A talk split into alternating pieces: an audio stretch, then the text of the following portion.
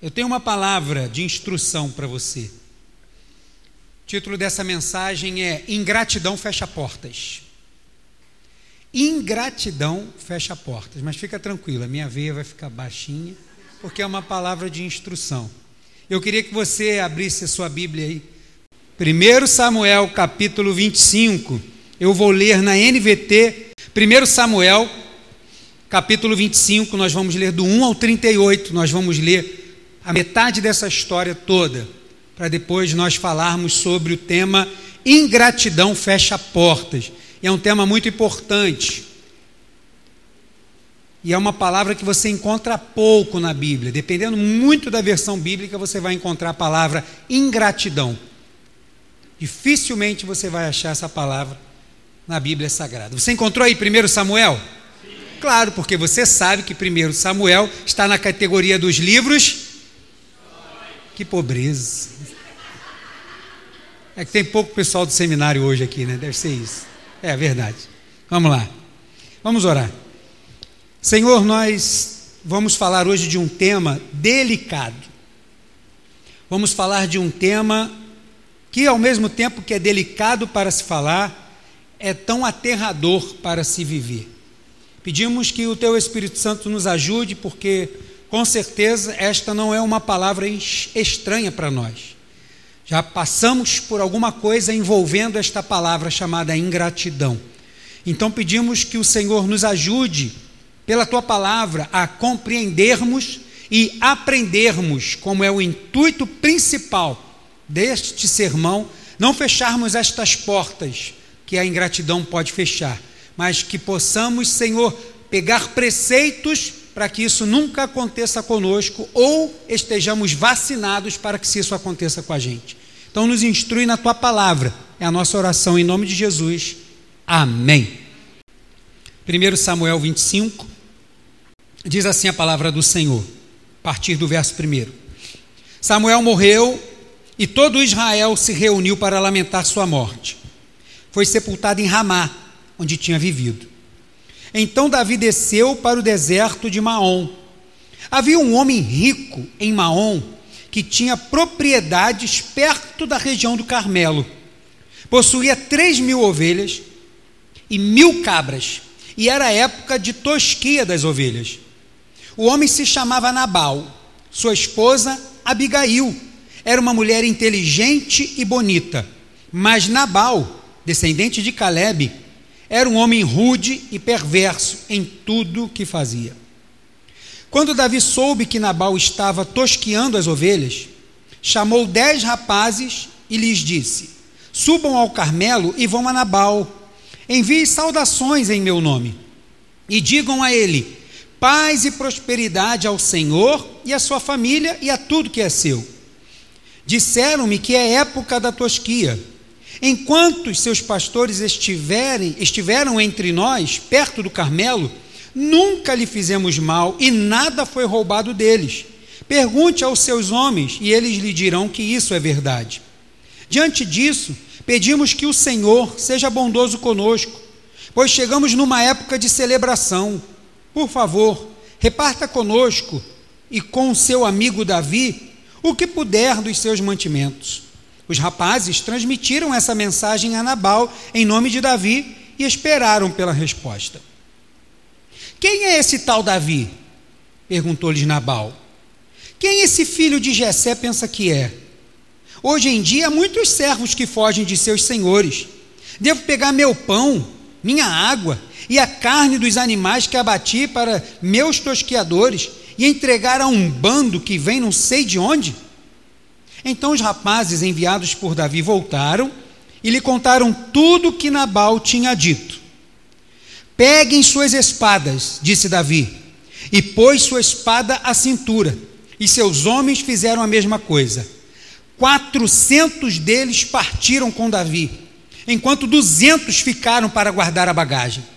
Enquanto isso, um dos servos de Nabal foi até Abigail e lhe disse: Davi enviou mensageiros do deserto para saudar nosso senhor, mas ele lhes respondeu com insultos.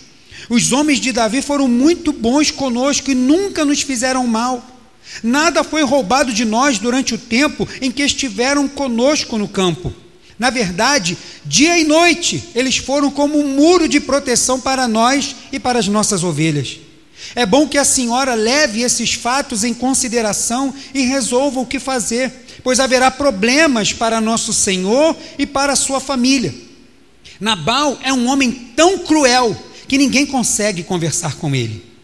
Sem perder tempo, Abigail providenciou duzentos pães, duas vasilhas de couro cheias de vinho, cinco ovelha, ovelhas preparadas, cinco cestos de grão tostados, cem bolos de passas e duzentos bolos de trigo. Colocou tudo em jumentos e disse aos servos: Vão adiante e logo os seguirei. Mas não contou a seu marido Nabal o que estava fazendo. Quando Abigail estava num desfiladeiro, montada em seu jumento, avistou Davi e seus homens vindo em sua direção. Davi tinha acabado de dizer: De nada adiantou ajudarmos esse sujeito, protegemos seus rebanhos no deserto e nenhum de seus bens se perdeu ou foi roubado, mas ele me pagou o bem com o mal. Que Deus me castigue severamente se eu deixar um homem ou um menino vivo na casa de Nabal até amanhã de manhã. Quando Abigail viu Davi, desceu depressa do jumento e se curvou diante de Davi com o rosto em terra. Caiu a seus pés e disse: A culpa é toda minha, meu senhor. Por favor, ouça o que sua serva tem a dizer. Nabal é um homem perverso. Não dê atenção ao que ele disse. Ele é um insensato, como seu nome indica. Mas eu nem sequer vi os rapazes que o Senhor enviou. Agora, meu Senhor, tenho certeza de que, tão certo como vive o Senhor, e tão certo como a sua própria vida, foi o Senhor que o impediu de matar e se vingar com as próprias mãos. Que todos os seus inimigos e que os que procuram matá-lo acabem como Nabal. Aqui está um presente que sua serva trouxe para o Senhor e seus companheiros. Por favor, perdoe-me se o ofendi de algum modo. Que o Senhor lhe conceda uma dinastia duradoura pois está lutando as batalhas do Senhor. Que Ele o livre de fazer o mal durante toda a sua vida.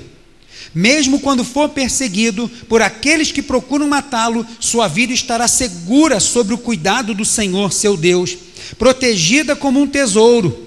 Mas a vida de seus inimigos desaparecerá como pedras atiradas de uma funda. Quando o Senhor tiver tudo que prometeu e tiver colocado como líder e o tiver colocado como líder de Israel, não haverá em sua consciência tristeza e o peso de ter derramado sangue e se vingado sem necessidade. E quando o Senhor tiver feito grandes coisas em seu favor, lembre-se. Davi respondeu a Abigail: Louvado seja o Senhor, Deus de Israel, que hoje a enviou ao meu encontro. Graças a Deus por seu bom senso. Que você seja abençoada por me impedir de matar e me, vingar com minhas próprias mãos. Pois tão certo como vive o Senhor, o Deus de Israel, que me impediu de lhe fazer mal, se você não tivesse vindo depressa ao meu encontro, amanhã pela manhã não haveria nenhum homem ou menino vivo na casa de Nabal. Então Davi aceitou o presente de Abigail e lhe disse: Volte para casa em paz Ouvi o que você disse e farei o que me pediu.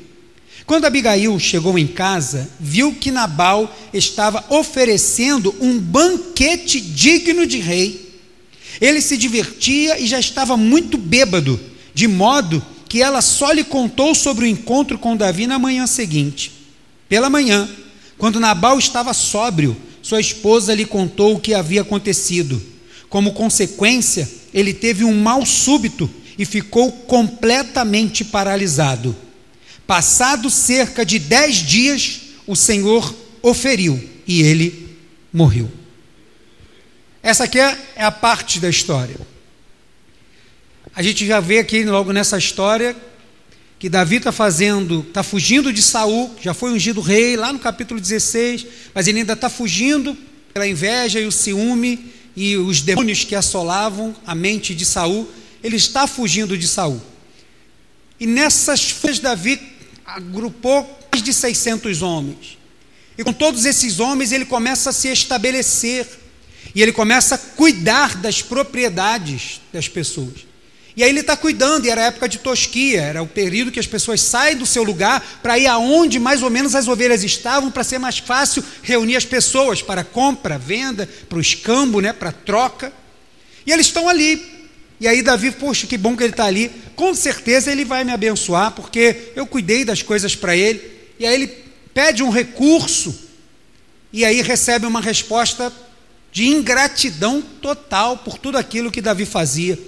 Porque ele sabia quem era Davi, porque ele cita a descendência de Davi, ele diz: Quem sou eu para fazer alguma coisa? Quem é o filho de Jessé? Ele sabia quem era Davi e sabia o que Davi havia feito por ele, por seus homens, pelos seus bens, pela sua casa. Mas ele foi ingrato. E aí, por causa da ingratidão, aconteceu uma insanidade. Davi ficou estressado, irmão. Davi perdeu a estribeira e já não queria mais saber de nada. Subiu uma ira no coração do Davi por causa da ingratidão. Olha o efeito. E aí Davi já não, vamos lá, 200 homens cuidam das bagagens, 400 vão comigo. E ele está descendo para ir para lá. Os homens estão provavelmente indo a pé. E nesse percurso, Abigail começa a saber de tudo, providencia um banquete e vem ao encontro, se submete, pede perdão fala sobre o rei Davi, fala sobre a bênção de Deus, sobre o reinado dele, fala sobre esta, se ele não fizer isso, como isso não vai ser marcante na história dele como rei. E Davi aceita aquilo tudo, reconhece que ele estava tomado pela ira e pela raiva e vê o livramento de Deus naquilo tudo e volta. Só que ingratidão é uma coisa tão terrível que ingratidão não mexe só com as coisas da terra, não, meu irmão. Ingratidão mexe com as coisas do céu. Porque Nabal foi ingrato com Davi. Mas quem pesou a mão em Nabal? Foi Deus. Ingratidão é um negócio muito sério. A Bíblia diz que a gente, se quiser cumprir todos os mandamentos, a gente precisa amar a Deus em primeiro lugar e o próximo como a nós mesmos. Ingratidão é uma coisa tão terrível que quando isso acontece, você não ama o próximo como a si mesmo e ao mesmo tempo ofende a Deus. E é uma coisa muito séria ingratidão. Ingratidão não é uma coisa que acontece só neste âmbito natural, não. Ingratidão é uma coisa que acontece aqui neste âmbito, mas também ecoa no céu. É uma coisa terrível. E é por isso que eu quero falar sobre esse tema hoje. Estava buscando sobre o que é a palavra ingratidão e eu anotei uma definição dizendo que são pessoas que não reconhecem o bem que lhe foi oferecido, nem a ajuda que lhe foi concedida. A palavra ingratidão, ela tem um, uma desinência no início, o in, que é de negação da gratidão, é um não grato. O ingrato é uma pessoa que não é grata. Porque se a palavra grata, ela vai soltar ou tirar de nós algo que precisamos fazer. A gratidão é algo que todos nós precisamos fazer. E quando isso não acontece, é o contrário da gratidão, é a ingratidão. Eu estou retendo aquilo que eu preciso fazer. Eu preciso ser grato. Existem pessoas que não que é o caso da ingratidão, mas que no oculto elogia você mas em público não tece um comentário ao seu favor. Isso é uma espécie, eu posso chamar entre aspas, de ingratidão. Se a pessoa é tão isso, tão tudo isso, por que, que não fala publicamente que essa pessoa é? Ingratidão é uma coisa terrível. E quantos de nós já não passaram por esse problema da ingratidão? E existem pelo menos três tipos de pessoas que já se depararam com ingratidão, e eu tenho quase certeza que um desses três tipos de pessoa deve ter aqui. Primeiro tipo de pessoa é a pessoa que acha que sofreu uma ingratidão. Tem aquela pessoa que acha que sofreu uma ingratidão e se sente injustiçada. E esta pessoa é provavelmente aquela que fala para todo mundo que sofreu ingratidão. Porque quem sofre uma ingratidão de verdade, falando de crentes, tem crente aqui? Corre para os pés do Senhor. Não para o Facebook, para o Instagram, para, o status do WhatsApp. Não é lá que eu vou. Corre para os pés do Senhor. Porque a ingratidão, o negócio já passou de mim.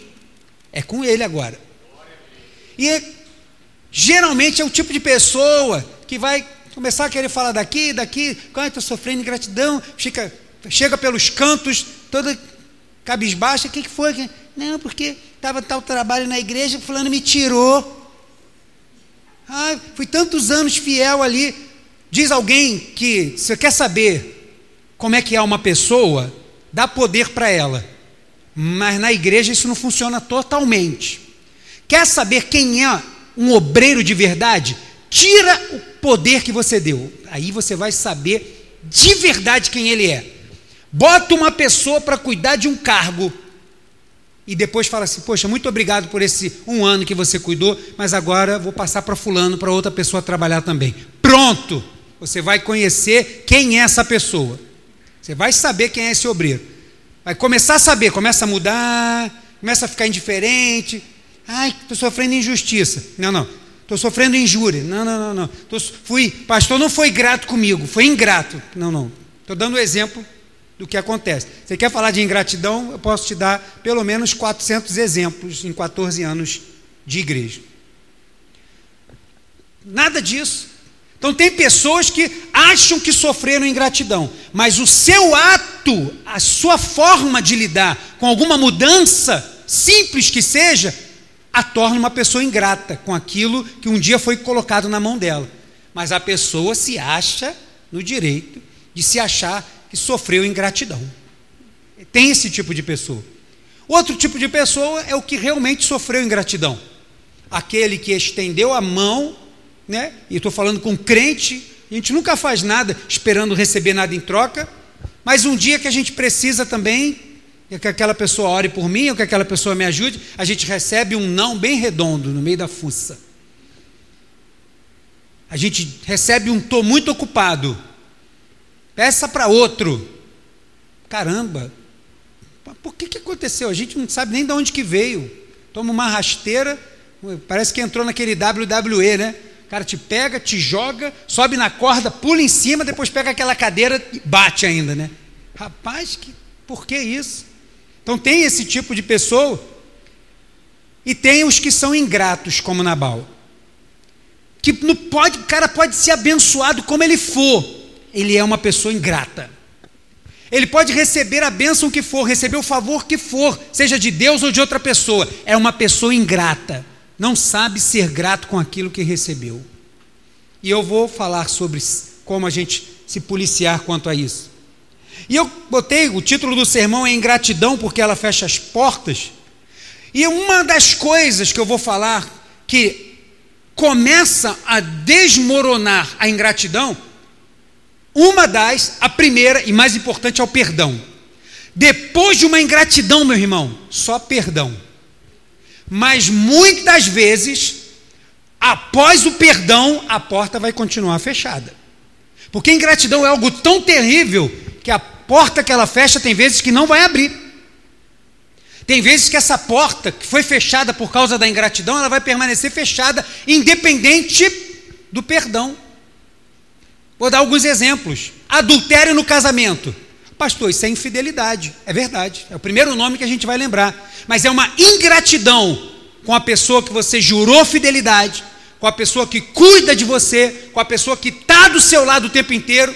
E aí o cônjuge vai lá, comete adultério. Isso é ingratidão. E mesmo havendo perdão, às vezes a porta do casamento vai ficar fechada vai haver o divórcio. Não vai ter jeito. Tá tudo bem, perdoou, segue sua vida, eu sigo a minha. É o amor que Deus manda a gente ter. Amor, amar o próximo é precisou de mim, me chama, mas ó, fui. Agora, se tiver caído, é minha obrigação passar, botar em cima lá do meu animal, como samaritano, passar óleo, dar, custear, ajudar, é meu papel, como Cristo fez. Agora, conviver Amar de novo, isso é outra história. Voltar a ter o relacionamento, isso é outra história. E quantos casamentos a porta foi fechada e nunca mais abriu? Ou você não conhece nenhum? Amizade. Quantas amizades, portas de amizade foram fechadas por causa da ingratidão? Você compartilhou um segredo, algo particular. uma dor naquele momento que você estava tão angustiado e você chegou e participou daquele teu segredo, aquele que era pessoal. E só quem sabe o que, que é isso, que já passou, sabe o tamanho dessa ingratidão que é. E aí você compartilha com a pessoa aquele negócio e tal. Daqui a pouco, já está todo mundo sabendo. Já tem alguém falando que está orando por você. Olha, irmã, eu já estou orando por você. Mas o que, que houve? Eu não estou doente, não. Não, porque a irmã compartilhou, né? que não é fofoca, né? Compartilhar pedido de oração não é fofoca. Você compartilhou um segredo, aí o irmãozinho ou a irmãzinha foi lá. Ai, eu estou aqui, pois conversei com fulano agora, você não sabe. Pô, vou compartilhar com você para que a gente possa orar, né, irmã? Fofoqueiro do inferno. E aí vai e conta tudo. Não, o irmão está assim, isso aqui fez isso, fez isso. É mesmo, meu Deus, misericórdia, né? Nem vamos orar, vamos orar. Vamos orar o quê? Vai para o inferno, vamos orar, pô. Compartilhou contigo um negócio, aí pronto, espalhou. Aí daqui a pouco a pessoa, tu chega, chega, vou dar exemplo da igreja, né? Porque eu convivo na igreja, dá exemplo. Aí tu chega na igreja, aí chega uma pessoa para te abraçar chorando, tu não sabe nem o que, que é. Aí, aí tu, o que, que foi? Está passando mal? Não, não, Deus está contigo, irmão. Olha, Deus está contigo. Aí tu, miserável, já deu com a língua nos dentes. Ingratidão, cara. E aí uma porta de amizade que às vezes se fecha e não abre mais. Porque ingratidão é um negócio muito sério. Pessoa que frauda a empresa, por exemplo. O cara vai lá e está sempre passando a perna na empresa. Tem muitos funcionários assim. Vai lá, pega um negocinho do estoque, passa a mão não sei o quê, tira um pouquinho do caixa e tal, não sei o quê, porque às vezes o chefe confia demais, aí está tá sempre usufruindo de alguma coisa. Caramba, que ingratidão na confiança que o chefe teve. Que ingratidão, isso é ingrato. E aí o cara pega, aí o outro é mandado embora e ainda fica chateado. Você acha que não? Ah, não merecia isso, que isso, poxa? Que isso? Merecia ser preso então, porque é roubo, pô. Só foi mandado embora. E às vezes o chefe é tão bonzinho que ainda nem dá justa causa. Ingratidão. E aí depois vai voltar lá para pedir um emprego, será que o cara vai dar? Pode ser uma porta que se fechou para sempre mesmo. Mesmo que passe cinco anos, vai voltar lá para trabalhar, aí o cara, pô, você aqui, cara, tá louco? Não, pode voltar, aqui não. Nem se tu for o último funcionário que eu precise para. Eu fecho a empresa, mas eu não contrato você. Por causa de quê? Ingratidão, um negócio tremendo. E a pior ingratidão, que é a que fecha a porta definitivamente, é o abandono da graça de Deus. Reconheceu que o sacrifício de Jesus era tudo que ele precisava declarou no batismo publicamente que iria viver pela palavra de Deus. Pregava, cantava, anunciava o evangelho. Aí por causa do problema que for, porque me desculpe, nada justifica. Pode querer explicar, dar suas explicações, mas nada justifica. Aí a pessoa abandona o evangelho ah, não sai da igreja. Não, você não saiu da igreja, não, irmão. Que esse problema é, foi a igreja, vai para outra. Você largou a graça de Deus, desprezou a obra da cruz, porque foi por ela que você veio para a igreja. Abandonou a graça. Esta é a maior ingratidão. E quem permanecer desta forma não vai para o céu. Por quê? Porque isso é uma ingratidão. Fecha a porta da salvação. Ingratidão é uma coisa muito séria. E a gente precisa ter conhecimento. E aí a gente leu aqui um pouco da história de Nabal, um louco, um insensato. Depois de viver aquelas grandes bênçãos, grandes favores da parte de Deus, ser um homem próspero, receber o cuidado né, pelo exército de Davi. Depois, poxa, era época de celebração, eles queriam celebrar, fazer sacrifícios a Deus, queriam comer tal. Aí foram lá pedir alguma, eles nem estipularam o que. A gente quer tanto disso, tanto daquilo, tanto daquilo outro. Não. O que você puder, entrega aqui para o seu amigo. Recebeu dois coices, uma cotovelada e um soco no olho. O cara ficou estressado. O cara sabe, pega a espada, não pensou duas vezes, vou matar todo mundo. E ele ficou com tanto ódio de Nabal que ele falou assim: Eu não quero matar só ele, não. Eu vou matar toda a descendência que tiver lá daquela terra ali. Eu vou matar todos os homens, até os meninos. Porque a ira do homem se acendeu de tal forma por causa da ingratidão. Nabal fechou pelo menos umas quatro portas aqui. A primeira, fechou a porta da amizade.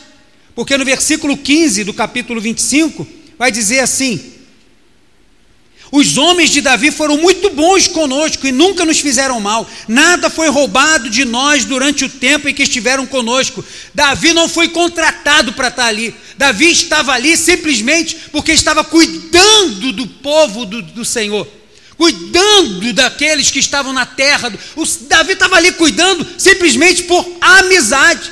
Ele estava cuidando daquelas pessoas. Ele queria o bem-estar, porque quando aqueles homens estavam longe com as ovelhas, corria o perigo. Havia roubos, não só os animais selvagens, mas haviam, passavam caravanas e às vezes roubavam, matavam os pastores, roubavam o rebanho ou roubavam algumas coisas do rebanho. Mas Davi vai dizer que sempre cuidou e cuidou tão bem, e nunca por causa de preço nenhum, porque ele não estipulou, era simplesmente pelo cuidado, como um amigo cuida, como ele vai se falar com Nabal. Abençoe esse teu amigo, como a gente leu aqui na versão NVT. E aí ele vai cuidar daquilo tudo, nunca nada, nenhum pastor sofreu nada, nada, nenhuma ovelha foi roubada em todo aquele período. E aí Nabal fechou a porta da amizade pela ingratidão. E fechou de tal forma que se Abigail, que era uma mulher bonita e inteligente, mas se ela não tivesse sido avisada, não ia saber nem o que aconteceu. Quando ela saísse da cozinha, só ia ver corpos espalhados por lá não ia ter noção de que, da onde que veio, para onde que foi e por que que morreu. Porque a ingratidão de Nabal não trouxe só consequências para ele. Porque Davi disse que ia lá e falou assim: vou lá e vou, vou cortar esse Nabal picadinho. Não, ele falou que por causa da ingratidão de Nabal, todos iam sofrer. Por causa, às vezes, da ingratidão, sofre a família inteira.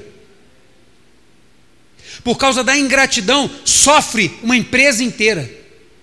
Por causa da ingratidão, sofre uma vizinhança, os vizinhos mais próximos. Por causa da ingratidão, coisas às vezes acontecem num raio maior do que da onde saiu a ingratidão. Porque é algo muito terrível, perigoso. Gratidão vem do coração de Deus. Agora, ingratidão vem do inferno. Ela é alimentada pelo fogo do inferno a ingratidão. É algo muito terrível. E só quem já passou sabe. Nabal, pela ingratidão, fechou a porta de trabalho, versículo 16. Na verdade, dia e noite eles foram como um muro de proteção para nós e para as nossas ovelhas. Nabal estava vendo o cuidado que Davi. Olha a comparação que o servo vai dar. Olha, o pessoal do Davi estava ali, mas não era igual o guardador de carro do mercado, né? Você chega no mercado, quando você estaciona, do nada aparece um cara do teu lado. Né? Quando tu acaba de estacionar, tu olha para lá, olha para cá, não tem ninguém. Aí tu sobe com o carro. Aí tu acaba de subir com o carro, tá, olhando no retrovisor, quando olha para cá, tem um cara do teu lado. Ui! Estou tomando conta aí, chefe. Tu estava onde, meu filho? Que apareceu agora. Que... Né? Não, Davi não estava lá assim, igual esses caras, não. Davi estava lá de tal forma, protegendo, que o servo vai dizer assim: para nós eles eram como um muro de proteção, era algo muito claro e evidente. O trabalho deles era tranquilo. Imagina esses pastores saindo para ir para o trabalho, levando as suas ovelhas, e saber assim: por aqui pode até ser difícil, mas quando a gente chegar lá, a gente está tranquilo. Quem naquela região perigosa? Não, mas Davi e seu exército estão lá cuidando da gente. Isso foi uma afronta tão grande que o próprio empregado ficou indignado. Falou: não, não pode ficar desse jeito. E se tudo não tivesse acabado como acabou, como a história que a gente leu, eu quis ler até o final para que a gente soubesse, para não ficar repetindo. Mas se não tivesse acabado assim, o Davi tivesse deixado para lá, cara, que cara ingrato, não sei o quê. Quando esses camaradas fossem para lá trabalhar, que chegassem lá, cadê o muro de proteção? Acabou, essa porta está fechada, não tem mais. Não guardo mais nada. Pode vir aí quem quiser, pode gritar à vontade, que a gente não vai ajudar mais nada. Porque a ingratidão fechou a porta de trabalho por causa dele. A ingratidão fechou a porta da razão. Porque o versículo 21 e 22 diz: Davi tinha acabado de dizer: De nada adiantou ajudarmos esse sujeito. Protegemos seus rebanhos no deserto e nenhum de seus bens se perdeu ou foi roubado. Mas ele me pagou o bem com o mal. Que Deus me castigue severamente se eu deixar um homem ou um menino vivo na casa de Nabal até amanhã de manhã. Te pergunto: o que, que os funcionários tinham a ver com isso? Os próprios funcionários também estavam indignados com Nabal. Imagina os funcionários que estão ali perto, vendo Nabal falar com os soldados de Davi. Deve ter olhado um para o outro assim, cara, esse cara é mais louco do que a gente pensou. Esse cara é mais maluco do que a gente estava imaginando, cara. Como é que ele manda uma resposta dessa para o cara que só faz o bem com a gente? Mas aí Davi perdeu a razão. E quantos de nós não cometemos às vezes erros? Erros que a gente vai carregar na mente, porque o Senhor perdoa o pecado. Mas aqui, ó, fica na mente. E o diabo sabe disso e às vezes quer ficar nos acusando. Quantas vezes a gente, por causa de uma ingratidão tão grande, a gente não foi lá e tomou uma atitude que não era para ser tomada? Porque não apareceu uma Abigail, entre aspas, uma, alguém com sabedoria, com inteligência, com humildade, chegou para nos ajudar e a gente foi lá e falou, a gente foi lá e bateu boca, a gente foi lá e disse um monte de coisa, a gente foi lá e mandou o pessoal para todos os lugares. Não, mas eu estou na minha razão. Não, a gente já perdeu a razão. Porque a, ingratidão ela fecha a porta da razão. A gente já não está mais dando testemunho de cristão nenhum. E a identidade do evangelho já foi unida não sei para onde. É carne pura. Carne pura, dando lugar e dizendo que você é servo de Deus. Carne pura. É só carne e sangue. Espírito Santo pula até fora nessa hora. Vai, vai, vai lá, ó. contigo mesmo, quero nem me meter nisso. Já estou dizendo para não ir, tu quer ir, então tu vai sozinho. Não, não dá. Ingratidão é uma coisa tão terrível que ela fecha a porta da razão. Ingratidão fecha a porta da salvação, como eu falei lá em cima. Versículo 37 e 38 diz: Pela manhã, quando Nabal estava sóbrio, sua esposa lhe contou o que havia acontecido. Como consequência, ele teve um mal súbito e ficou completamente paralisado. Passado cerca de dez dias, o Senhor o feriu e ele morreu. Acordou de manhã cheio de ressaca, não tinha engove, não tinha nada. Quem já passou por lá sabe, ó. Tinha nada, meu irmão. Aí o cara acordou já meio assim. Aí, ela, ah, tá, melhorou, querido? Melhorou. Ah, agora estou melhor. Ah, então senta aqui, quero te contar uma coisa. É o quê?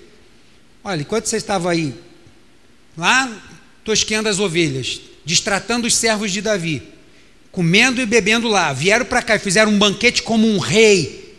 se você pegasse o, dízimo do seu banquete, a décima parte do seu banquete, mandasse para Davi, já estava tudo certo. Enquanto você estava aqui comendo e bebendo, Davi estava vindo com os seus homens para exterminar tudo. E aí, quando ela diz isso para ele, o cara passou mal, Deu um mal súbito no cara, o cara ficou paralisado. AVC, né? AVC. Pum, o cara ficou paralisado. Mas o negócio foi tão terrível que o cara ficou paralisado por dez dias e no final de dez dias, sem que ele pudesse tomar uma atitude, porque a Bíblia diz que ele estava paralisado. Deus deixou ele paralisado por dez dias. Depois o Senhor feriu. Perdeu qualquer chance que ele tinha com Deus. Não deu tempo nem dele levantar para oferecer uma oferta. Não, pequei contra o Senhor, vamos lá, corre no sacerdote, pega aí umas ovelhas aí, vamos voar lá no sacerdote. Não, vai ficar ali. Perdeu a oportunidade que ele tinha. Porque ingratidão, ela atua na terra, mas ofende o céu. Ingratidão é algo muito terrível.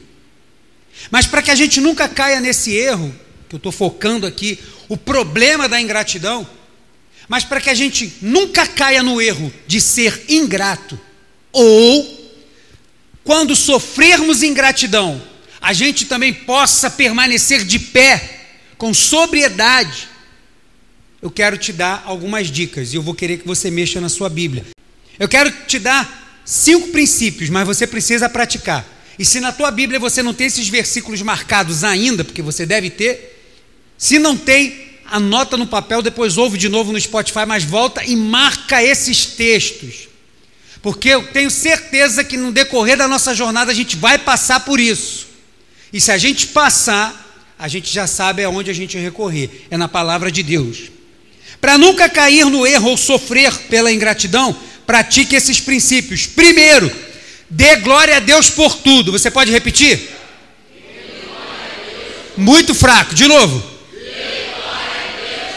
E você falou é que a gente estava acostumado de usar máscara, né? A gente estava falando ainda assim, né? Não, agora está sem máscara, meu irmão. Como diz o, o Paulo falando, a máscara caiu, meu irmão. Agora está tudo aí. É isso aí. Efésios capítulo 5, versículo 20. Efésios 5, versículo 20. Dê glória a Deus por tudo. Efésios 5, 20. Por tudo deem graças a Deus o Pai, em nome de nosso Senhor Jesus Cristo. Eu vejo um monte de crente até hoje ainda falando: ah, pastor, mas por tudo tem que dar graça, por tudo tem que dar graça. Por quê? Esse versículo deve estar alguma coisa errada. Alguém esqueceu alguma coisa, algum escriba, algum amanuense, alguém esqueceu de escrever alguma coisa que não é possível. Dar graças a Deus por tudo. Por que, que Paulo está escrevendo e dizendo para dar graças a Deus por tudo? Para te ajudar a combater um problema muito sério chamado ingratidão. Quando a gente deixa de agradecer, a ingratidão começa a querer chegar perto. Então, se o problema vai chegar, é muito provável que a gente comece a querer ser ingrato. Para você não cair nesse erro, dá logo graças a Deus por alguma coisa, meu irmão. Começa logo a ser grato a Deus por alguma coisa. A gente às vezes só sabe enxergar o que está ruim e esquece de agradecer pelo que está bom. Nós somos expert em ficar focando numa coisinha que está ruim, quando ao redor está tudo bom. Quando tem 10 pessoas legais e tem uma ruim na empresa, a gente tem a tendência de sair de casa cabisbaixo por causa daquela pessoa que a gente vai ter que lidar. E esquece de outras nove que estão lá, que torce por você, que gosta de você, toma café com você e vai querer te ajudar. Então, tira o foco do que está ruim, porque isso vai te empurrar para a ingratidão. E o inimigo coloca um tobogã nessa hora, porque se você descer por aí, você vai com tudo. Quando vê, teu sobrenome é Nabal. Pastor, não quero isso para minha vida nunca. Então, Efésios 5:20, por tudo deem graças a Deus o Pai, em nome do nosso Senhor Jesus Cristo. 1 Tessalonicenses capítulo 5, versículo 18. 1 Tessalonicenses 5, 18. Sejam gratos em todas as circunstâncias, pois essa é a vontade de Deus para vocês em Cristo Jesus. Pastor, tem que ser grato em tudo, seja grato, porque sendo grato em todas as situações, você não dá espaço para ingratidão. Seja grato. Aconteceu, dá logo glória a Deus por alguma coisa. Por tudo, glorifique o nome do Senhor. Tem alguma coisa pela qual você pode dar glória a Deus. Pastor, estava vindo na rua, tropecei, ranquei a cabeça do dedão e arrebentei a minha última vaiana. Agora, pastor. Glória a Deus porque eu tenho dedo, Senhor. Obrigado. Se, se não tivesse esse dedo, olha, ia fazer uma falta. Vou cuidar dele com muito carinho. Pensa logo assim, porque senão começa a poder sair aqui uma língua estranha, né? Nessa hora. Então, cuidado, irmão. Bota logo uma gratidão nos teus lábios, porque senão o inimigo vai querer encostar para fazer você ser ingrato. Ah, se Deus me amasse, ah, não sei o que, Deus não me ama. Que... Que ingratidão! Que isso? Como que Deus não te ama por causa de, dessas coisas? No problema do topada do dedo por causa de um câncer, porque perdeu alguma coisa, um ente querido, acha que por causa dessas coisas Deus não te ama. Tem coisa muito mais perigosa em jogo, que é a tua vida na eternidade, ou no céu ou no inferno. E Deus mandou o seu filho para morrer, para que você tenha certeza de que você vai morar no céu. Quer mais gratidão do que isso? Se não conseguir olhar para alguma coisa aqui, olha para o que ele fez lá. Dê glória a Deus por tudo. Pronto. Você já está trabalhando para que você não seja ingrato E se vier alguém para dar, ser ingrato com você, você já vai arrumar logo alguma coisa para dar glória a Deus por isso. Senhor, obrigado, porque agora eu sei que ele não vale nada. Obrigado, porque o Senhor revelou. Pronto, no mínimo, você já vai saber logo isso.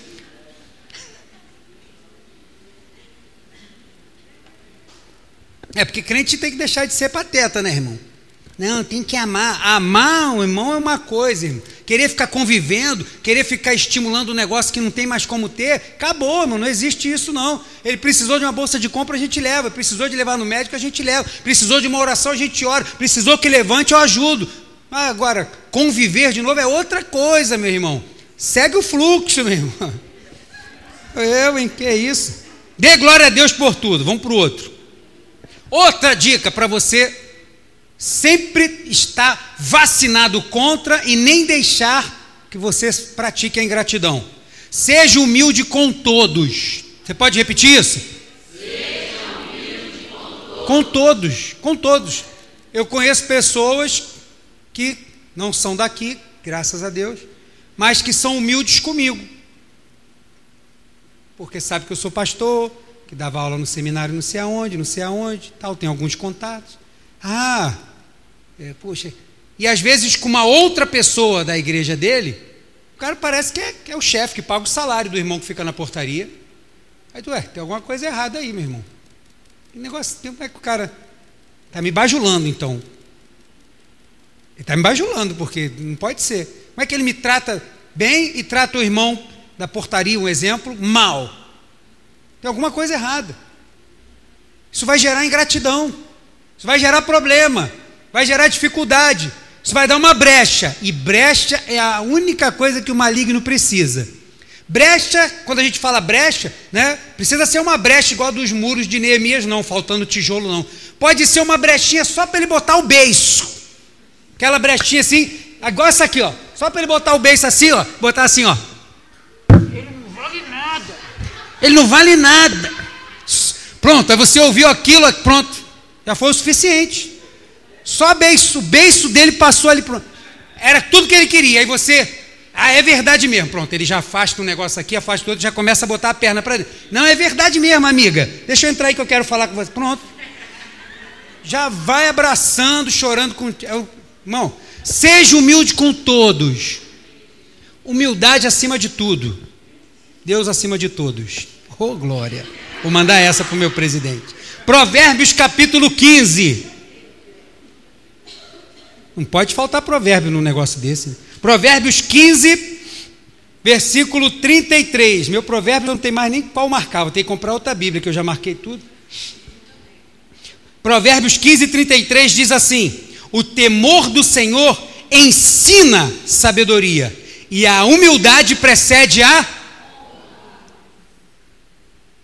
Jesus disse o seguinte: quando você chegar nos casamentos, né, nos lugares cerimoniais assim, não procura os primeiros assentos, não. Ele fala o quê? Senta mais atrás. Por quê? Porque se você vier com toda a pompa e se sentar logo lá na frente, pode ser que chegue alguém mais importante que você. Ó, chegou o tio da noiva, por exemplo, se é um casamento. Cadê? Quem está ali? Ah, que é o fulano. Ah, é, você pode. Chegou o tio da noiva, você pode sair? Aí você. Todo amarelo, né? Ui, claro. Ui, ui. Aí quando olha para trás, cadê o lugar? Já está tudo cheio, meu irmão. Aí vai ficar em pé lá atrás. E aí o que acontece? Pronto, já fechou. O casamento não presta mais, o salgadinho não presta mais, o não sei o que não presta mais, o bolo está com cheiro de ovo. Já começa pronto, está tudo ruim. O Guaraná é tobe, pronto, estragou tudo. Mas se tivesse lá na frente, até se fosse Guaraná tobe, o cara ia tomar. Ai, casamento é uma benção, né? Aleluia. Mas por quê? Agora ficou magoado, então fica lá atrás. Por quê? Porque é, mais, é melhor que a pessoa te chame para te botar na frente, ou honrar, do que precisar que você saia de onde você está e te colocar lá para trás. Então aqui, ó, o temor do Senhor ensina sabedoria. Tema o Senhor que você vai ser sábio. E a humildade precede a honra. Seja humilde, e a honra vai te seguir. Trabalhe com humildade, fale com humildade. Chegou na empresa, fala com o rapaz da portaria. igual você fala lá com o seu gerente, aquele que cuida do seu salário, que falou que talvez tinha uma oportunidade para você. Trate a ele como você trate o pessoal da portaria, não pode ter diferença. Trate igual. Eu tenho um amigo, o Alexandre Dantas, que ele é assim, ele é um cara, ele é flamenguista até o último fio de cabelo, né? Pensa num cara que chega na empresa e dá ele, o cara da barraca de doce, quando vê ele de longe já começa a falar. E aí o Flamengo, hein? Caramba, se perder então. Aí, cara, não, ele vai na feira pública, nas, nas feiras, ele vai, onde ele vai, pessoal conhece ele, sabe o nome dele, ou chama ele de Alexandre, ou chama de Dantas, e todo mundo, ele fala com todo mundo, todo mundo fala com ele. Do mesmo jeito. E o pessoal já conhece tanto isso que aonde ele chega, até os gerentes já falam brincando com ele por causa do jeito dele. É uma boa coisa para se imitar. Ser flamenguista, né? Em primeiro lugar. E tratar com humildade, meu irmão. Fala com humildade com todos. Vamos lá para o finalzinho. 1 Pedro, versículo que você. Esse você tem marcado com certeza. 1 Pedro 5. 1 Pedro, capítulo 5, versículos 5 e 6. Eu quero ler o 5 e 6, que o 5 está muito bonito aqui também na NVT. Diz assim: Da mesma forma, vocês que são mais jovens, aceitem a autoridade dos mais velhos ou dos presbíteros. E todos vocês vistam-se de humildade no relacionamento uns com os outros, pois Deus se opõe aos orgulhosos, mas concede graça a quem? Portanto, verso 6: humilhem-se sobre a, o grande poder de Deus, e no tempo certo Ele os exaltará. Ah, pastor, mas eu vou me humilhar para fulano. Meu irmão, você não se humilha para ninguém. Você se humilha para Deus. Ah, pastor, mas eu trabalho para fulano. Não, não, não. A Bíblia diz que você não trabalha para fulano. Você está fazendo para Deus, porque aonde você está é o nome de Deus que tem que ser glorificado. Servos, trabalhem para os seus senhores como se fossem para Deus. Ah, então se alguém bota a banca e eu me mantenho humilde, eu estou me humilhando, passando de boboca para ele, eu estou sendo humilde ao Deus que eu sirvo. Como eu falei aqui alguma vez, não sei se foi na oração, meu irmão, qual é a posição que a gente se identifica em oração para dizer que estamos em humilhação? Não é de joelho? É de joelho, meu irmão. Eu te pergunto, é mais fácil derrubar se eu estiver em pé ou se eu estiver de joelho, assim, ó? Se eu tiver de joelho, ninguém me derruba. E só quem vai me tirar de lá é o Senhor para me exaltar. Chegou a tua hora, meu filho. É Ele que faz isso. Então, diante de todas as situações, seja humilde. Quando a gente lê lá a história do Êxodo, né? Estava vendo a reprise dessa novela, a Bíblia, que eu não tinha visto ainda, também quase não vejo, né? vejo um capítulo hoje, outro daqui a 15 dias. Mas no dia que eu vi, era aquela sedição lá do pessoal falando: Não, eu quero, por que, que tá, vai falar só contigo? Deus vai falar com a gente também, aquela confusão toda. Quando começa aquele rebuliço, que ele vê aquelas pessoas vindo, qual é a atitude de Moisés e Arão? Deus manda fogo, mata esse pessoal todo.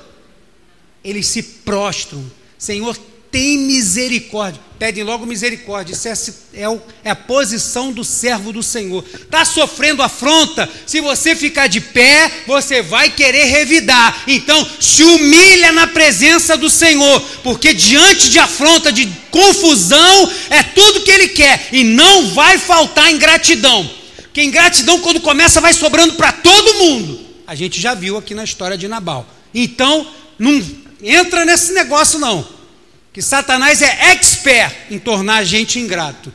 Mas graças a Deus que a gente tem um especialista que cuida de nós, o Espírito Santo de Deus.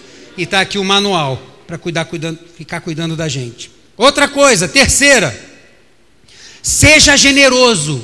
Você pode repetir isso? Pastor, o que, que isso tem a ver? Tudo. Não seja ingrato com a pessoa que te ajudou. Se a pessoa te ajudou, ajude ela também. Não seja ingrato com Deus. Se você tem a sua saúde, você tem sua inteligência, você tem o seu trabalho, seja fiel a Deus nos dízimos. Não seja ingrato. É fidelidade ao Senhor. Seja generoso, seja espontâneo em tudo aquilo que você oferece ao Senhor. A gente canta os hinos aqui, às vezes no início do culto. Caramba, dá uma vontade, né, de, às vezes, de descer para sacudir as pessoas, alguns, né? Às vezes você está aqui cantando, não hoje, porque hoje eu estava tão assim que eu nem olhei ninguém, mas às vezes você está cantando e a pessoa assim, ó. que essa múmia paralítica ali? Impossível, cara. Não está assim. O outro está no celular, o meu está aqui porque está com esboço, mas a pessoa está assim, está lá no celular. Aí vira para cá para poder aparecer a letra, para parecer que está adorando, né? Está tirando. Tu... Meu irmão, você entrou por aquela porta ali para adorar a Deus, cara. Seja generoso com o tempo que você tem agora para adorar a Deus. Tu já deu a César o que é de César? Dá a Deus o que é de Deus. Amanhã tem a vigília da resposta, Adriano, lá na Devec. Coro vai cantar. Aí chega lá, ficava um monte de gente com o celular. O pastor Silas, né, com aquela calmaria dele toda, calma em pessoa, proibiu, meu irmão. Negócio de ficava muita gente ali na frente. É difícil você proibir a igreja inteira, né? Porque tem ovelhas e cabritos, mas pessoal que senta nas primeiras fileiras lá, pô, dos pastores ou os cantores que vêm de fora, olha, ó, não quero mais ninguém ver celular na mão de ninguém aqui na frente, fotografando, filmando tudo, aparecendo tudo, não. Tá tirando foco quem está atrás aí. Tem pessoa atrás querendo assistir o culto. Lá é, é, filma, né? Direto, sai no YouTube, nas todas as plataformas e tal. E mal é, saiu lá, já está na internet, né? Mesmo quando não é ao vivo. Eu já vi gente descer num culto lá e pá, assim que desce, lá em cima estava rodando, pulando, cantando. E aí desceu, na hora de sentar, foi direto pegar o celular para ver como que ele ficou. Estava na minha frente, o incircunciso. Como que ele ficou na filmagem? Ele ficou se vendo de novo a atuação dele lá em cima. Eu falei, ué, podia esperar para ver em casa? Tinha que ser agora. Vai corrigir o quê? Se já foi, vai dar tempo. Ih, aqui eu não cantei bem, não, peraí. Pode parar o culto aí que eu tenho que melhorar essa nota? Ó, ó, ó. Quem vai adiantar o quê, cara? Já foi, meu irmão. Está gravado. Ou vai para o hall da fama ou da lama, mas está gravado, meu irmão. Não tem para onde correr. Ah, não, pastor, mas não tem nada a ver. Pronto, deu brecha, já vai começar a abrir uma vaguinha, daqui a pouco está sendo ingrato. Ah, também esse pastor, não sei o que, que essa bobagem tem nada a ver. Eu acho que não tem nada a ver. Pronto, já deu brecha, já começou com ingratidão. Tem gente que o pastor não pode falar nada, né? Falou alguma coisa, pronto, a pessoa está bicuda. Quando fala assim, vou mudar de igreja, glória a Deus. Mas tem outros que não, quer ficar. Graças a Deus que essa fase já passou. Deus tirou todos daqui, graças a Deus. E que não voltem nunca mais. Ah, pastor, posso voltar? Pode, a igreja não é minha, pô. Falo logo assim. Pastor fala assim, falo, pô, já falei, pô. Pastor, quero saber se eu posso voltar para a casa do Senhor. Foi eu que te tirei, irmão? Não, a igreja não é minha, não, a porta está aberta mesmo, pode entrar. A igreja pode ficar aí. Aí tá bom, não voltou mais, graças a Deus. Aí eu falei, é, a receita é essa. Oh, agora que eu descobri, já vou mandar logo assim, ó, de voadora. Vou, ha! Pô! Seja generoso, irmão. Provérbios 11, 24. Vamos lá. Estou falando tanto aqui, né? Esqueci até de ler o texto. Meu Deus. Provérbios 11, 11, versículo 24 e 25 diz assim: Quem dá com generosidade se torna mais rico, mas o mesquinho perde tudo. O generoso prospera. Quem revigora outros será revigorado a experiência do homem mais sábio do mundo. Pastor, isso é uma promessa, eu pego essa promessa para mim. Isso não é promessa, não. Isso é experiência de vida, isso é sabedoria. Então, quer pegar alguma coisa? Pega essa sabedoria e pratica. Porque isso aqui foi quem escreveu, foi o que ele observou nos seus muitos anos de vida experiência e inteligência. Quem dá com generosidade se torna mais rico. Porque o que nos torna rico, irmãos, não é o valor que você tem, mas é o contentamento que você tem. Tem pessoas que têm pouco, mas são felizes da vida, porque o nome disso é contentamento. Eu sei, como Paulo, estar bem se eu tiver muito, mas eu também sei estar totalmente bem se eu tiver pouco. Qual o nome disso? Contentamento. Isso é coisa de generoso. O generoso não tem esse negócio, meu irmão. Chegou, se tiver precisando, o cara pega e dá. Infelizmente, algumas igrejas até se aproveitam disso, né? Mas fazer o quê? Mas tem gente que não aprende, cara. Não é fiel no dízimo, não dá uma oferta nem nada. Eu falei, caramba, então come um salgado na cantina também não faz. Pelo amor de Deus, meu irmão, o que, que é isso aí, rapaz? Ah, mas vou dar dinheiro para pastor? É, se você pensa assim, está no lugar errado. Está no lugar totalmente errado. Porque o meu dízimo que eu trago, eu não trago para mim. Eu ofereço a Deus. Ah, pastor, mas eu tenho assim, eu já ouvi isso. Ah, pastor, eu não sou. Porque aqui os trabalhadores, eu entrei nessa vibe de botar assim: só trabalha quem for dizimista. Não quero trabalhador aqui na igreja que não é dizimista, não. Trabalhando do lado do ministério comigo e não é dizimista, e eu sou. Não, você não. Sai fora, aí pronto. Só dei o recado. Precisei chamar ninguém. Deu o recado, o pessoal já, ó. Um saiu aqui, outro saiu ali. Beleza. Aí depois uma pessoa veio para mim, para pastor, sabe o que, que é? É porque quando eu era da igreja tal, poxa, eu vi o pastor fazendo um monte de coisa lá, não sei o que. Eu falei, primeiro, sou eu que sou ele? Não. Sou eu? Não. Segundo, você dava o dízimo para ele? Não. Aqui também não é. Cada um vai dar conta do que faz. Seja dizimista fiel. Ah, mas se o pastor estiver, muda de igreja, então vai para outra. Mas não deixa de ser fiel, porque você é fiel a Deus. E quando você não de, deixa de ser fiel, deixa de ser generoso, você está deixando de ser a Deus. Se todas as vezes que a gente pega um envelope desse, a gente ergue ao Senhor, eu estou sendo grato ao Senhor por isso. Agora, se eu tenho e eu retenho, eu estou sendo ingrato a Deus por aquilo que Ele tem me dado. É um perigo. Então, adore a Deus, glorifique a Deus em todo o tempo. Seja humilde com todos, não fique escolhendo pessoa para ser humilde. E outra, seja generoso. Se você começar a praticar esse tipo de coisa, irmão, não tem brecha para ingratidão. E se você sofrer uma ingratidão, você sabe se safar logo disso, porque estas, estes mesmos textos são também antídotos de cura para quem sofre a ingratidão. Sofri isso tudo, mas toda a glória seja dada a Deus continuo tratando as pessoas com humildade, e não é por isso que eu vou deixar de ser generoso com as pessoas, com a casa de Deus, ou onde for, com a minha atitude, com a minha finança, seja como for, não vou deixar de ser. Isso não vai mudar. Não vou deixar que as situações ditem quem eu tenho que ser. Eu sei o que eu tenho que ser diante de Deus. E acabou. Penúltimo. Perdoe. Você pode repetir isso? Perdoe. É fácil? Não é, porque a gente é de carne, meu irmão bateu, esbofeteou, pisou, cuspiu, sapateou em cima, aí agora, poxa, desculpa, não sei o quê. A gente é crente, né? Mas ó, cada um tem o seu tempo, cada situação tem o seu tempo. Mas é necessário que haja. Também não dá assim, não, não, pastor, eu estou orando para Deus me revelar quando vai ser.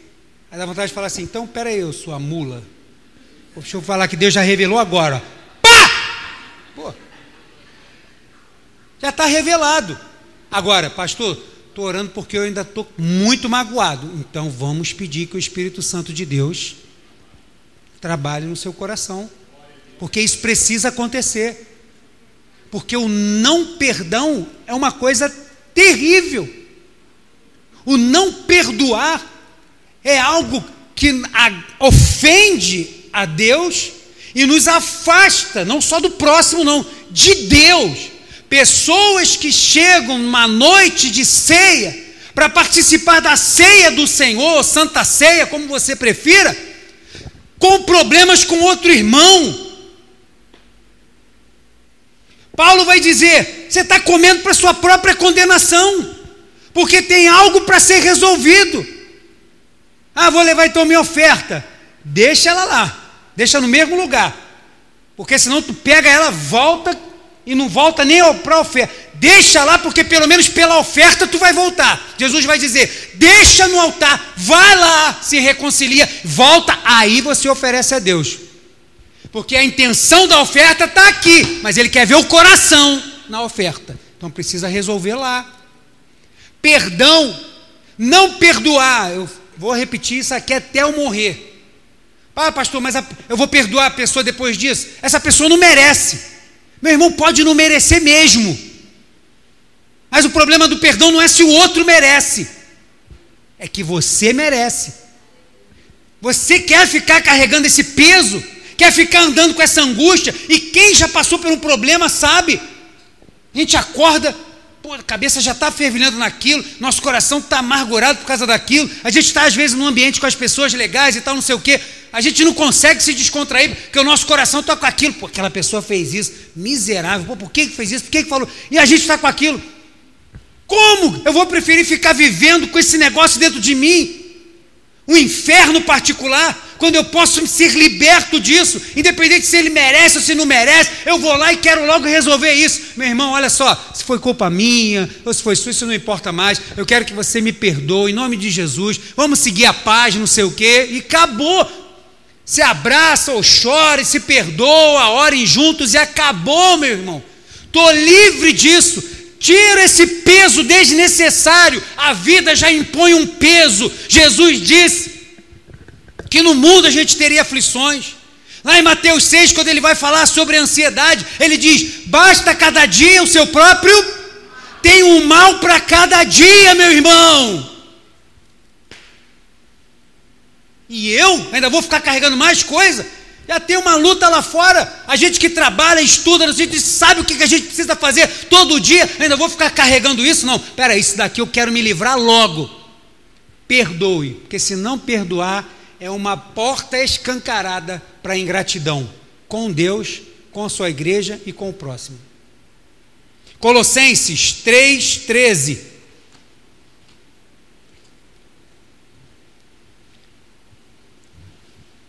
Colossenses capítulo 3, versículo de número 13, diz assim: Sejam compreensivos uns com os outros e perdoem quem os ofender. Lembrem-se que o Senhor os perdoou, de modo que vocês também devem perdoar. Ah, pastor, mas agora eu tenho que perdoar? Tem, meu irmão. Por quê? Porque você não merecia e nem eu, e o Senhor nos perdoou nos colocou no centro da sua igreja, nos chama de noiva, nos purifica, nos justifica, nos dá acesso a Deus e já nos garantiu uma nova morada no céu. Porque eu mereço, não mereço nada, mas Ele me perdoou. E agora Ele pede que a gente faça o mesmo. Mateus capítulo 6. Mateus 6, versículo 12. Isso. Mateus 6, 12 diz assim: a oração conhecida como a oração do Pai Nosso. E perdoa nossas dívidas, assim como perdoamos os nossos. Quem escreveu aqui é Mateus. Mateus é cobrador de impostos. A palavra que ele vai descrever se não foi a própria que Jesus disse, é devedor. Devedor é saldo negativo na contabilidade. Saldo negativo não some em passo de mágica. Saldo negativo está no vermelho, não desaparece. Fica devendo lá na loja. Para ver se não mete teu nome no Serasa, na SPC, sei lá onde. Na boca do sapo, dependendo para quem você ficar devendo, né, irmão? Ah, aquele macumbeiro, quero nem saber, eu estou guardado pelo Senhor. É, não paga não para tu ver. O Senhor vai deixar assim, ó.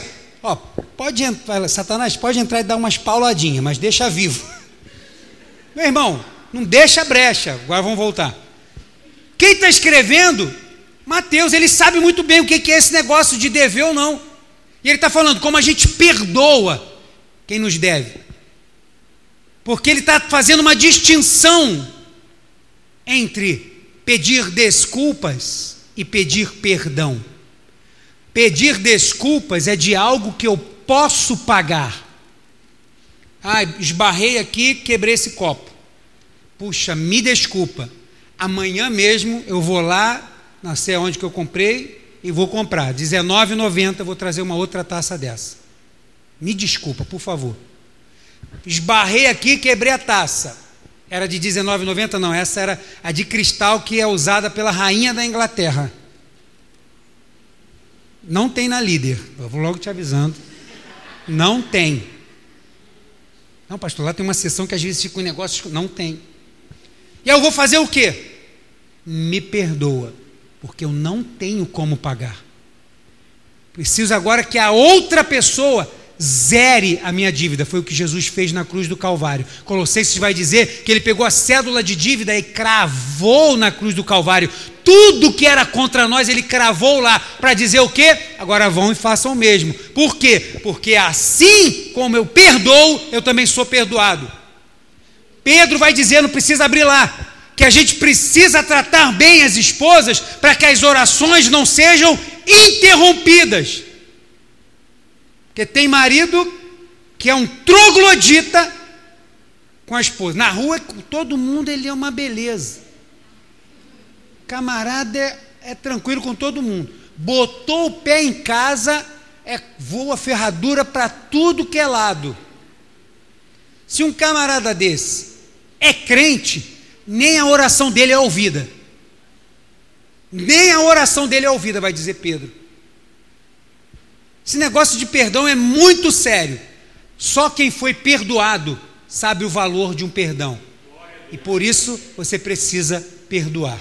Então, dê glórias a Deus por tudo. Trate todos com humildade. Não fica reservando humildade para um ou para outro, não. Seja generoso em tudo, com ações, com dinheiro, com sentimento. Seja generoso e perdoe. E por último, obedeça integralmente a palavra de Deus. Irmãos, eu nunca vi uma geração como a nossa, geração aí do século 21, para ter a palavra de Deus particionada. Por partes, mais uma vez, né? Eu sou aqui o cavaleiro do apocalipse da tecnologia e das redes sociais, né? Mas esse negócio, tem problema? Não tem problema nenhum, tá? Eu só vou explicar. Esse negócio de ficar postando o versículo bíblico, que a pessoa posta e 99% não sabe nem que postou. Se alguém perguntar assim, olha a meia palavra que você botou lá, eu? Foi aqui? Eu? Hã? Nem sabe o que, que postou. Porque na verdade ele achou bonitinho e tacou lá. Nem leu, não meditou, não pesquisou, nada. Achou bonitinho, botou uma foto, pá! Aplicativo já faz tudo, botou lá. Pronto, sou espiritual. Uhul! Isso, glória a Deus. Por causa desse tipo de coisa, as pessoas estão particionando a palavra de Deus. O cara quer ficar só com aquilo que lhe agrada. Ah, mas isso não é de agora. Né? Quem lembra aí da caixinha de promessas? Quem é do tempo da caixinha de promessa, levanta a mão. Tem mais aí, ó. Tem. Meu irmão, pega a caixinha de promessa. Né? A gente tinha o costume de fazer o quê? Deus abençoou porque Ele é um Deus misericordioso, né? Mas, não, antes de sair, né? minha avó era assim. Antes, volta. Vamos orar e tira um versículo aqui. Era. Cima de meu pai, a que já vai. Eis que eu sou contigo, vou te botar, vai ser tua, tua herança, de botar o pé, vai tomar posse. Só tem versículo assim, meu irmão, na caixinha de promessa. Eu estou particionando. Não tem um versículo ali, ó. Arrependa, senão você vai morrerá. Não vai ter. Você não vai puxar um negócio desse na caixinha de promessa. Eis que estou contra ti, não sei. Você não vai achar um versículo dele. Mas eu sou contigo, ainda que passe no fogo, estarei contigo. Tem todos esses. E as pessoas, muitas pessoas só gostam de ouvir sermão quando fala desse tipo de coisa. A pessoa, quando chega, vamos ouvir uma palavra e tal. Isso é meu, tá? Abra a Bíblia em 1 Reis, capítulo, não sei o quê. A viúva de, de Sarepta, a viúva do azeite da botija. Eu, eu já fico logo, ai, cara, o pessoal só vai no Antigo Testamento para pregar, para falar, pular, rodar, não sei o quê. Por que, que não abre no Novo?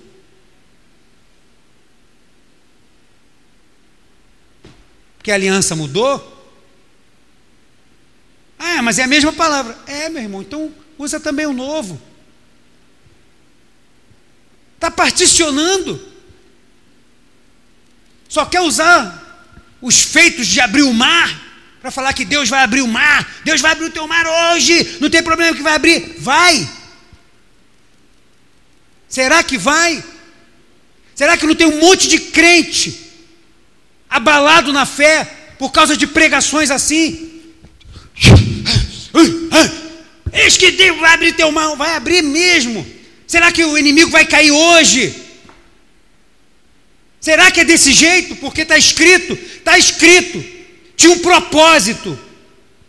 Os milagres do Novo Testamento estão escritos e tinham propósito. Deus faz tudo com propósito. Está particionando a palavra. Deus é um Deus de milagre, mas Ele é um Deus de juízo. Se não se arrepender, vai para o inferno. Tem que pregar a palavra inteira, tem que pregar o evangelho todo, para o homem todo. É a missiologia. Não dá para. Tem que pegar é, é, tudo, não é o que eu gosto, o que eu não gosto. Ai, não, só gosto de ler salmos. Não, esse salmo aqui está muito ruim, deixa eu pegar outro. Só gosto de... A palavra de Deus é toda para nós. Não podemos particionar, porque senão, quando alguma coisa vier que não tiver do agrado daquilo que eu acho que tem que ser, de novo eu volto para a ingratidão. Mas ah, não, isso aqui não. Isso aqui não. Isso aqui não. Isso aqui Deus não é assim. João capítulo 14. João 14, versículo de número 15. Se vocês me amam, obedeçam meus mandamentos. Palavra de Jesus. Ah, mas eu gosto de obedecer só esse. Não, isso aqui, isso aqui, Jesus pegou pesado, né? Se tua mão te leva a pecar, arranca ela joga fora, porque é melhor entrar lá no céu faltando uma mão do que ir para o inferno com o corpo todo. Ai, não, esse versículo aqui eu não gosto muito, não. Ele está aqui, mas eu gosto desse outro aqui, ó. Que o Senhor foi, tocou e curou. Ah, esse aqui, olha. Ui, chega e sinto um arrepio. É a Bíblia toda para o homem todo. Não particione a palavra do Senhor. Tiago capítulo 1, para terminar, versículo 22.